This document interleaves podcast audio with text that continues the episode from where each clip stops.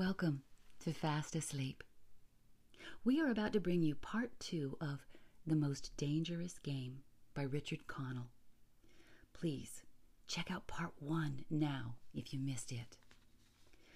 For those of us vehemently opposed to big game hunting, don't be frightened of this story. This story actually offers us some real satisfaction, ironically. No tigers, I promise, are killed during this tale. We mentioned in the last episode that there have been numerous adaptations of this to film. Yeah, even Gilligan's Island, if you can remember that old TV series, used it for one episode.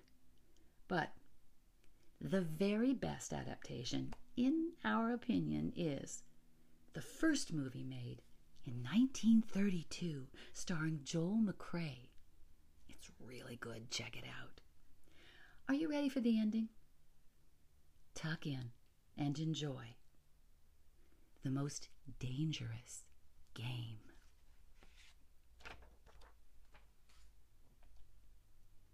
Oh, I refuse to believe that so modern and civilized a young man as you seem to harbor romantic ideas about the value of human life.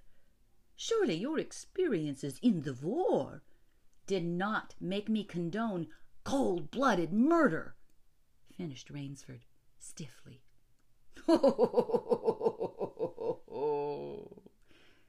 Laughter shook the general. How extraordinarily droll you are, he said. One does not expect nowadays to find a young man of the educated class, even in America, with such a naive, and if I may say so, mid Victorian point of view. Why, it's like finding a snuff box in a, a limousine. Ah, well, doubtless you had Puritan ancestors. So many Americans appear to have had. I'll wager you'll forget your notions when you go hunting with me. You've a genuine new thrill in store for you, Mr. Rainsford. Thank you. I'm a hunter, not a murderer. Oh, dear me, said the general, quite unruffled.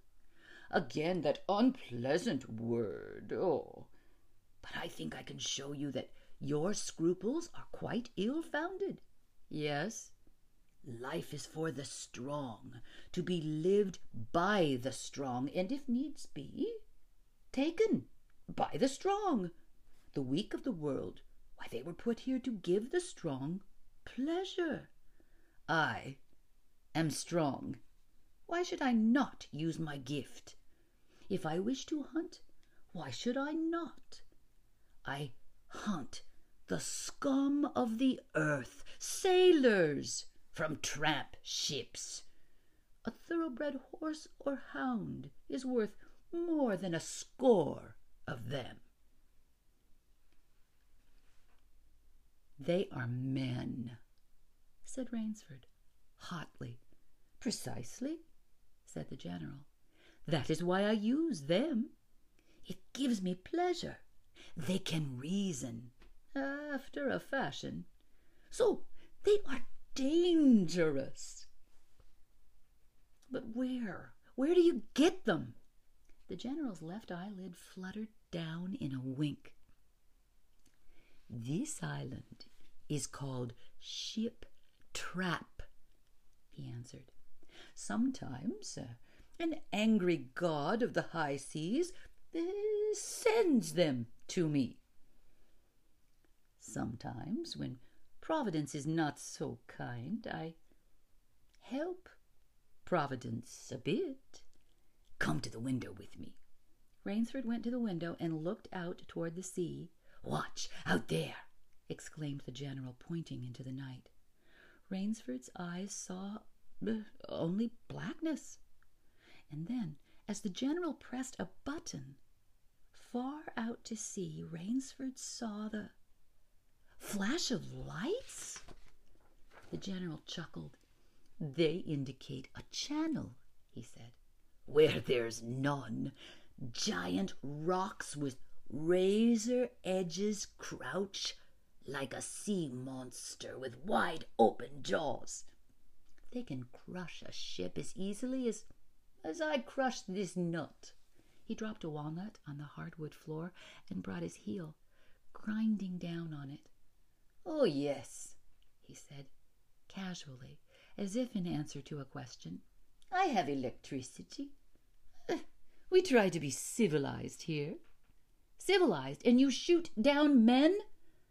Oh, a trace of anger was in the general's black eyes, but it was there for only a second, and he said, in his most pleasant manner, Dear me, what a righteous young man you are! I assure you I do not do the thing you suggest. Now that would be barbarous. I treat these visitors with every consideration. They get plenty of good food and exercise. They get into splendid physical condition. You shall see for yourself tomorrow. What do you mean? We'll visit my training school, smiled the general. It's in the cellar. I have about a dozen pupils down there now. They're from the Spanish bark San Lucar. Oh, that had the bad luck to go on the rocks out there. A very inferior lot, I regret to say. Poor specimens, and more accustomed to the deck than to the jungle. He raised his hand, and Ivan, who served as waiter, brought thick Turkish coffee. Rainsford, with an effort, held his tongue in check. It's a game, you see, pursued the general blandly. I suggest to one of them that we go hunting. I give him a supply of food and oh, an excellent hunting knife. I give him three hours' start. I am to follow, armed only with a pistol of the smallest caliber and range. If my quarry eludes me for three whole days, he wins. If I find him, the general smiled, he loses. Suppose he refuses, refuses to be hunted. Oh, said the general. Oh, I give him his option, of course. He need not play that game if he doesn't wish to. If he does not wish to hunt, I turn him over to Ivan. Ivan once had the honor of serving as official knouter, punisher, to the great white czar. And, well, he has his own ideas of sport. Invariably, Mr. Rainsford, invariably, they choose the hunt. And if they win, hmm, the smile on the general's face widened. To date, I have not lost, he said. And then he added hastily, I don't wish you to think me a braggart, Mr. Rainsford. Many of them afford only the most elemental sort of problem. Occasionally I strike a Tartar, one of violent temper. One almost did win. I eventually had to use the dogs. The dogs? Oh, yes. This way, please. I'll show you. The general steered Rainsford to a window. The lights from the window sent a flickering illumination that made grotesque patterns on the courtyard below. And Rainsford could see, moving about, a dozen or so huge black shapes. As they turned toward him, their eyes glittered greenly. A rather good lot, I think, observed the general. They are let out at seven every night. If anyone should try to get into my house or out of it, something extremely regrettable would occur to him. And he hummed a snatch of the song from the Folies Bergère. And now, said the general, I want to show you my new collection of heads. Will you come with me to my library?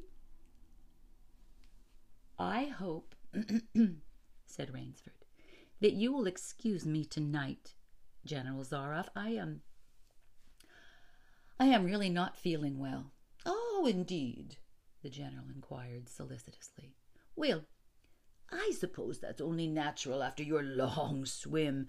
You need a good, restful night's sleep. Tomorrow you will feel like a new man, I'll wager. And then we'll hunt, eh? Hmm, I've one rather promising prospect. Rainsford was hurrying from the room. Oh, sorry you can't go with me again tonight, called the general. I expect rather fair sport. Oh, he's a big, strong man. He looks resourceful. Well, good night, Mr. Rainsford. I hope you have a good night's rest. The bed was good, and the pajamas of the softest silk, and he was tired in every fiber of his being, but nevertheless Rainsford could not quiet his brain with the opiate of sleep. He lay, eyes wide open. Once he thought he heard stealthy steps in the corridor outside his room. He sought to throw open the door. It would not open. He went to the window and looked out. His room was high up in one of the towers. The lights of the chateau were out now, and it was dark and silent. but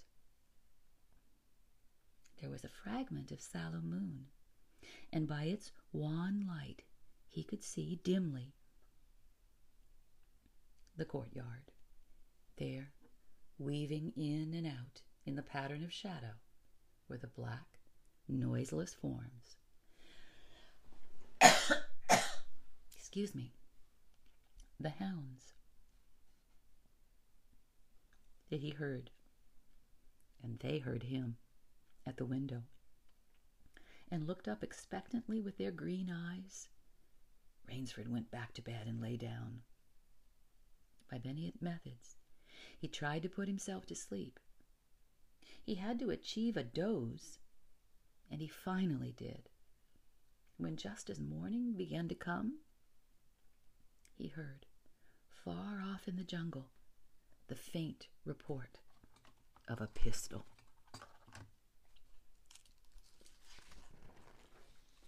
General Zaroff did not appear until luncheon. He was dressed faultlessly in the tweeds of a country squire. He was solicitous about the state of Rainsford's health. As for me, sighed the general, I do not feel so well. I am worried, Mr. Rainsford. Last night, I detected traces of my old complaint to Rainsford's questioning glance, the general said, Ennui, boredom. Mm. And then, taking a second helping of crepe Suzette, the general explained, The hunting was not good last night. The fellow lost his head. He made a straight trail that offered no problems at all. That's the trouble with these sailors. They have dull brains to begin with, and they do not know how to get about in the woods. They do excessively stupid and obvious things. It's most annoying. Will you have another glass of Chablis, Mr. Rainsford? General, said Rainsford firmly, I wish to leave this island at once. Well, the general raised his thickets of eyebrows. He seemed hurt. But, my dear fellow, the general protested, you've only just come. You've had no hunting. I wish to go today, said Rainsford. He saw the dead black eyes of the general on him, studying him. And then General Zaroff's face suddenly brightened. He filled Rainsford's glass with venerable Chablis from a dusty bottle. Tonight, said the general. We will hunt, you and I. Rainsford shook his head. No, General, he said, I will not hunt. The General shrugged his shoulders and delicately ate a hothouse grape. As you wish, my friend, he said. The choice rests entirely with you.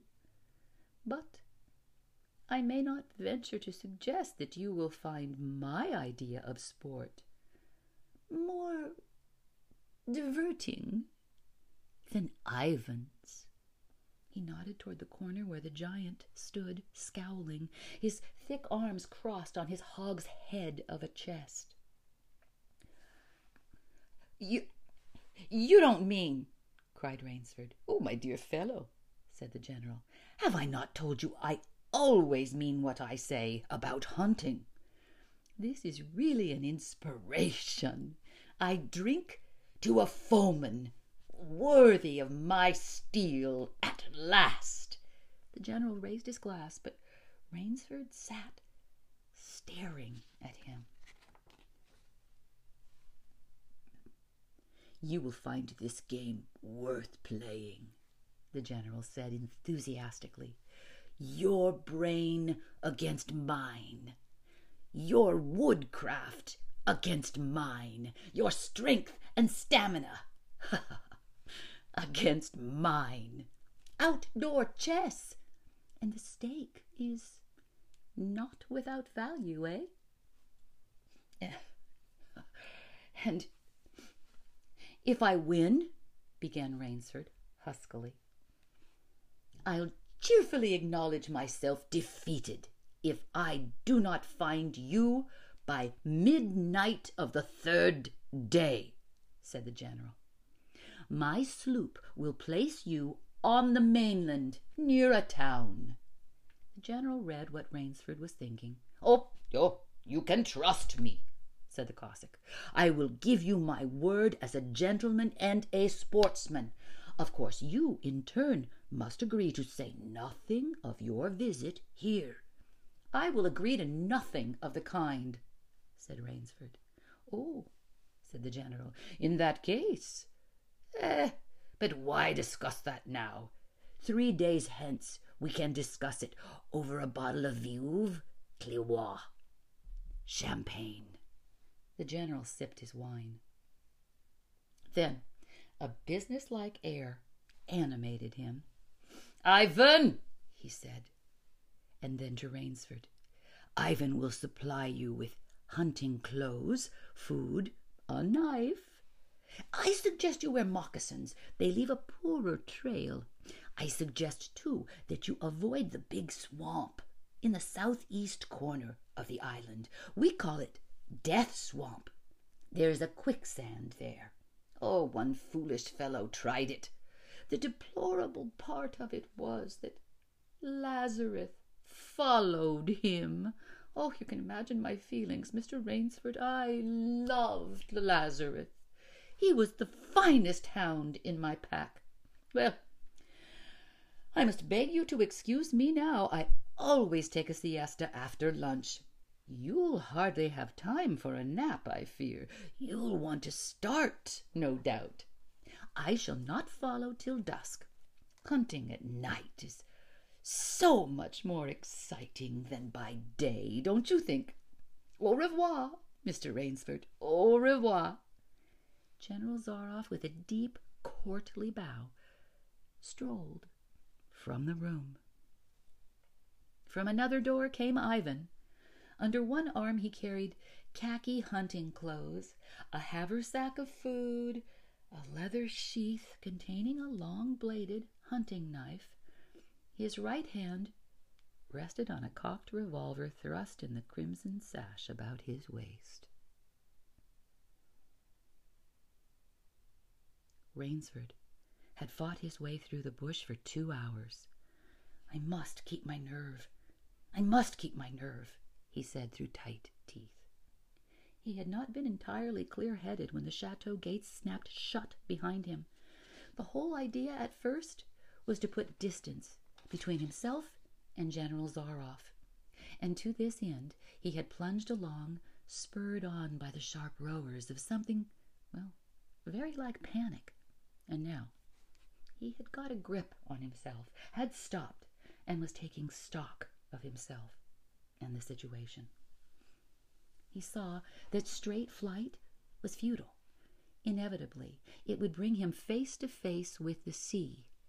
He was in a picture with a frame of water, and his operations clearly must take place within that frame.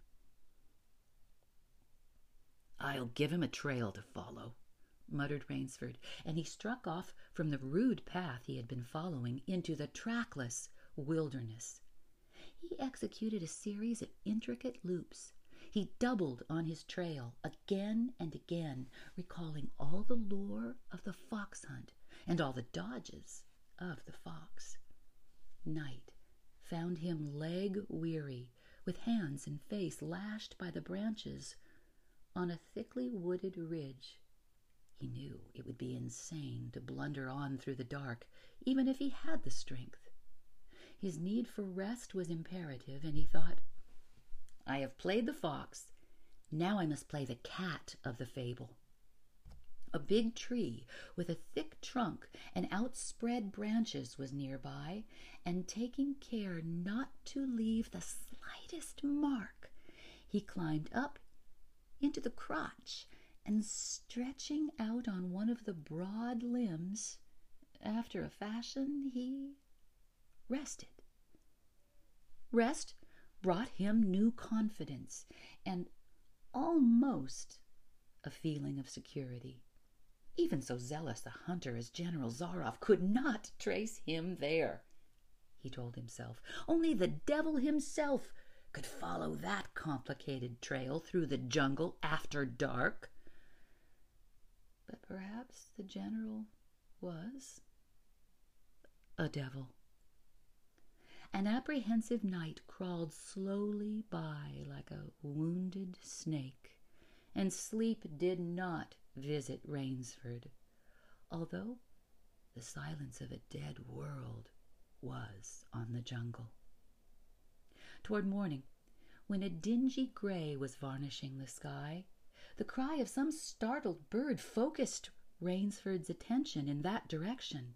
Something was coming through the bush, coming slowly, carefully, coming by the same winding way Rainsford had come. Oh. He flattened himself down on the limb, and through a screen of leaves almost as thick as tapestry, he watched.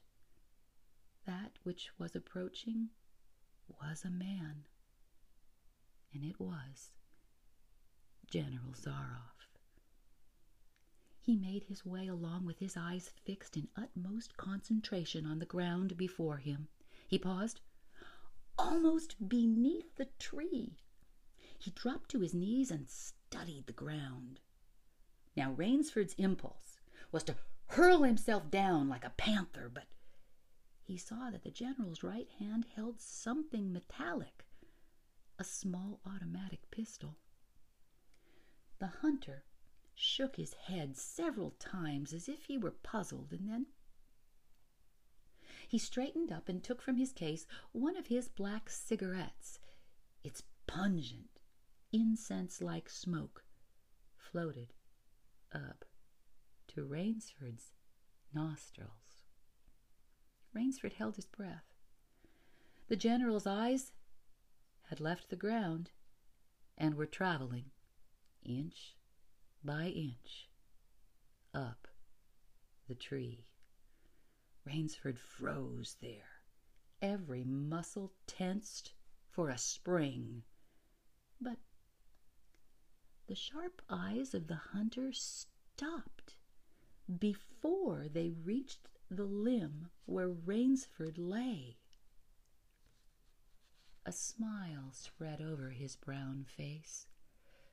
Very deliberately, he blew a smoke ring into the air, and then he turned his back on the tree and walked carelessly away back along the trail he had come. The swish of the underbrush against his hunting boots grew fainter and fainter. Oh, The pent up air burst hotly from Rainsford's lungs. His first thought made him feel sick and numb. Oh, the general could follow a trail through the woods at night. He could follow an extremely difficult trail. He must have uncanny powers. Only the merest chance had only by the merest chance had the Cossack failed to see his quarry. Rainsford's second thought was even more terrible. It sent a shudder of cold horror through his whole being. Why had the general smiled? Why had he turned back? Rainsford did not want to believe what his reason told him was true, but the truth was as evident as the sun that had by now pushed through the morning mists. The general was playing with him. The general was saving him for another day's sport. The Cossack? The Cossack was the cat, and he was the mouse. It was then that Rainsford knew the full meaning of terror. I will not lose my nerve. I will not. He slid down from the tree and struck off again into the woods. His face was set, and he forced the machinery of his mind to function. Three hundred yards from his hiding place, he stopped. Huh! Where a huge dead tree leaned precariously, precariously on a smaller living one. Throwing off his sack of food, Rainsford took his knife from its sheath and began to work with all his energy. The job was finished at last, and he threw himself down behind a fallen log a hundred feet away. He did not have long to wait. The cat was coming again to play with the mouse. Following the trail with the sureness of a bloodhound, came General Zaroff. Nothing escaped those searching black eyes. No crushed blade of grass, no bent twig, no mark, no matter how faint, in the moss. So intent was the Cossack on his stalking that he was upon the thing Rainsford had made before he actually saw it. His foot touched the protruding bough that was the trigger. Even as he touched it, the general sensed his danger and leaped back with the agility of an, of an ape. But he was not quite quick enough. The dead tree, delicately adjusted to rest on the cut living one, crashed down and struck the general. A glancing blow on the shoulder as it fell. But for his alertness, he might have been smashed beneath it. He staggered, but he did not fall, nor did he drop his revolver. He stood there, rubbing his injured shoulder, and Rainsford, with fear again gripping his heart, heard the general's mocking laugh ring through the jungle. Rainsford, called the general, if you are within sound of my voice, as I suppose you are, let me congratulate you. Not many men know how to make a Malay man catcher. Luckily for me, too, I have hunted in Malacca. You are proving interesting, Mr. Rainsford. I am going now to have my wound dressed. It's only a slight one, but I shall be back. I shall be back. When the general, nursing his bruised shoulder, had gone, Rainsford took up his flight again, and it was flight now, a desperate, hopeless flight that carried him on for some hours. Dusk came, then darkness, and still he pressed on. The ground grew softer under his moccasins. The vegetation grew ranker, denser. Insects bit him savagely. And then, as he stepped forward, his foot sank into the ooze. He tried to wrench it back, but the muck sucked viciously at his foot as if it were a giant leech. With a violent effort, he tore his feet loose. He knew where he was now Death Swamp and its quicksand. His hands were tight closed, as if his nerve were something tangible that someone in the darkness was trying to tear from his grip. The softness of the earth. The softness of the earth had given him an idea. He stepped back from the quicksand a dozen feet or so, and, well, like some huge prehistoric beaver, he began to dig. Rainsford had dug himself in in France when a second's delay meant death. That had been a placid pastime compared to his digging now. The pit grew deeper and when it was above his shoulders, he climbed out and from some hard saplings cut stakes and sharpened them to a fine point. Now, these stakes he planted in the bottom of the pit with the points mm-hmm, sticking up. With flying fingers, he wove a rough carpet of weeds and branches, and with this carpet he covered the mouth of the pit. Then, wet with sweat and aching with tiredness, he crouched behind the stump of a lightning charred tree. He knew his pursuer was coming. He heard the padding sound of feet on the soft earth, and the night breeze brought him the perfume of the general's cigarette. It seemed to Rainsford that the general was coming with unusual swiftness. He was not feeling his way along foot by foot.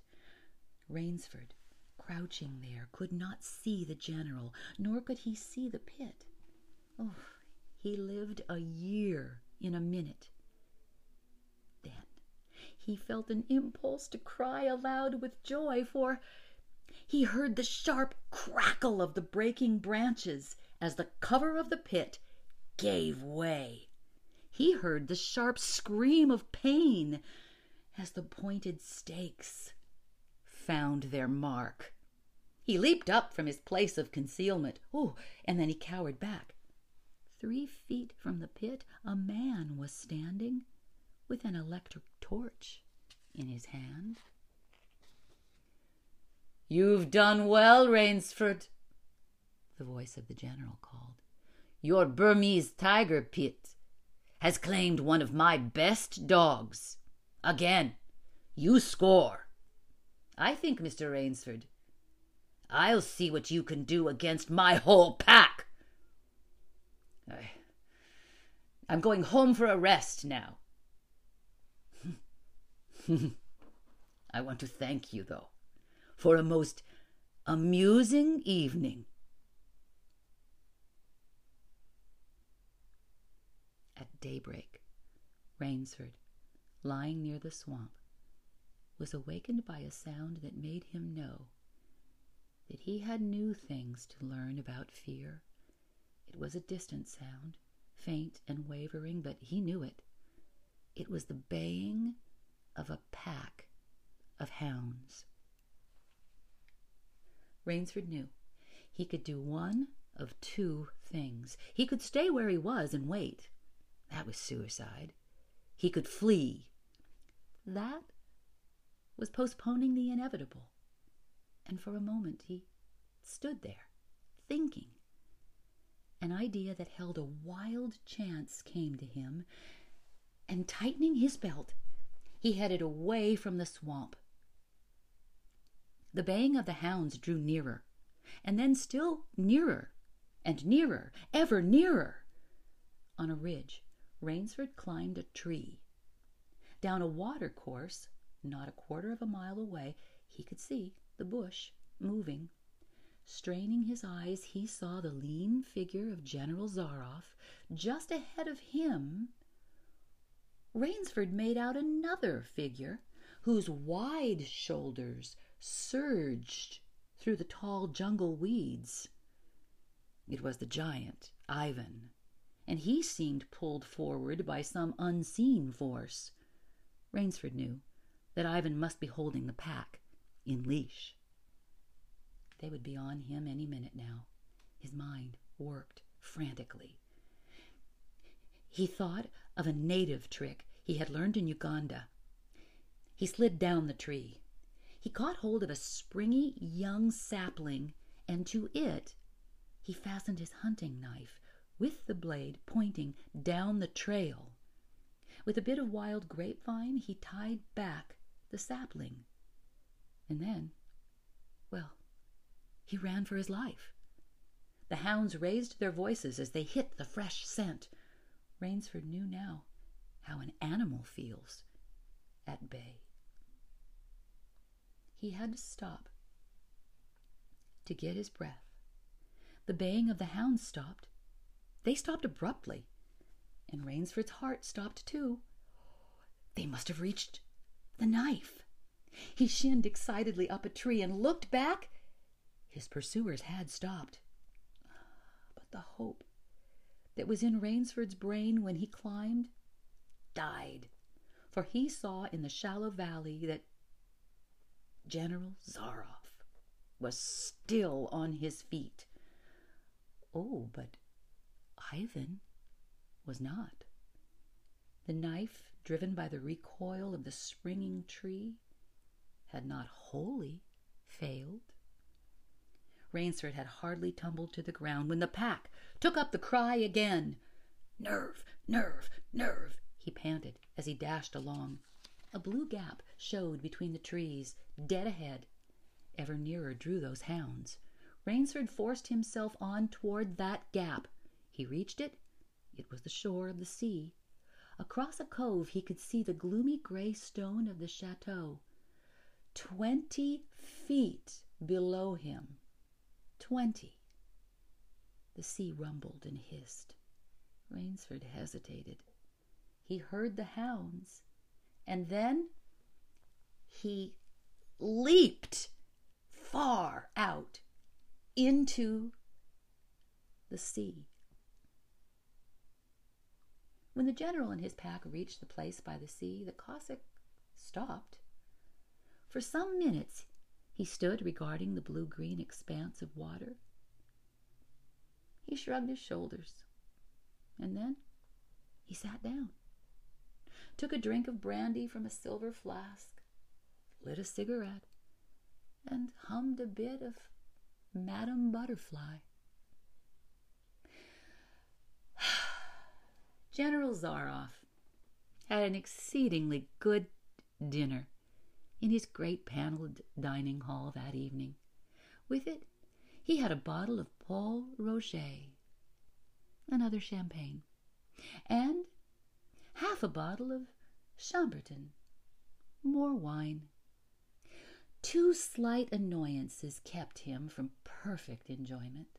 One was the thought that it would be difficult to replace Ivan, and the other was that, well, his quarry had escaped him. Of course, the American hadn't played the game, so thought the general as he tasted his after dinner liqueur. In his library he read to soothe himself from the works of Marcus Aurelius. At ten, he went up to his bedroom. He was deliciously tired. He said to himself, Hmm.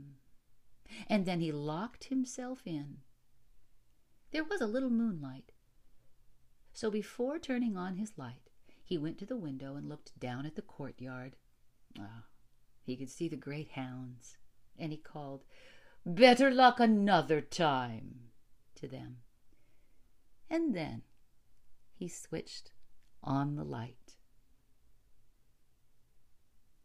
A man who had been hiding in the curtains of the bed was standing there. Rainsford! screamed the general. Well, how in God's name did you get here? Swam, said Rainsford. I found it quicker than walking through the jungle. Oh, the general sucked in his breath and then. and then he smiled. Well, I congratulate you, he said. You have won the game. Rainsford did not smile.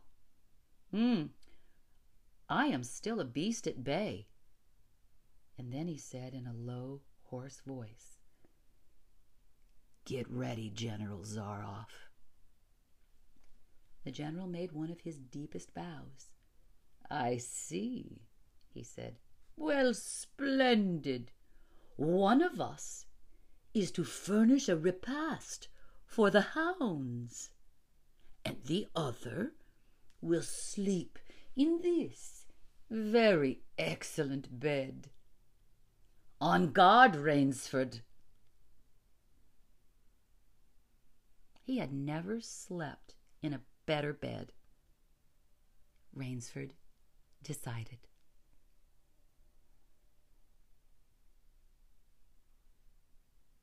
Good night.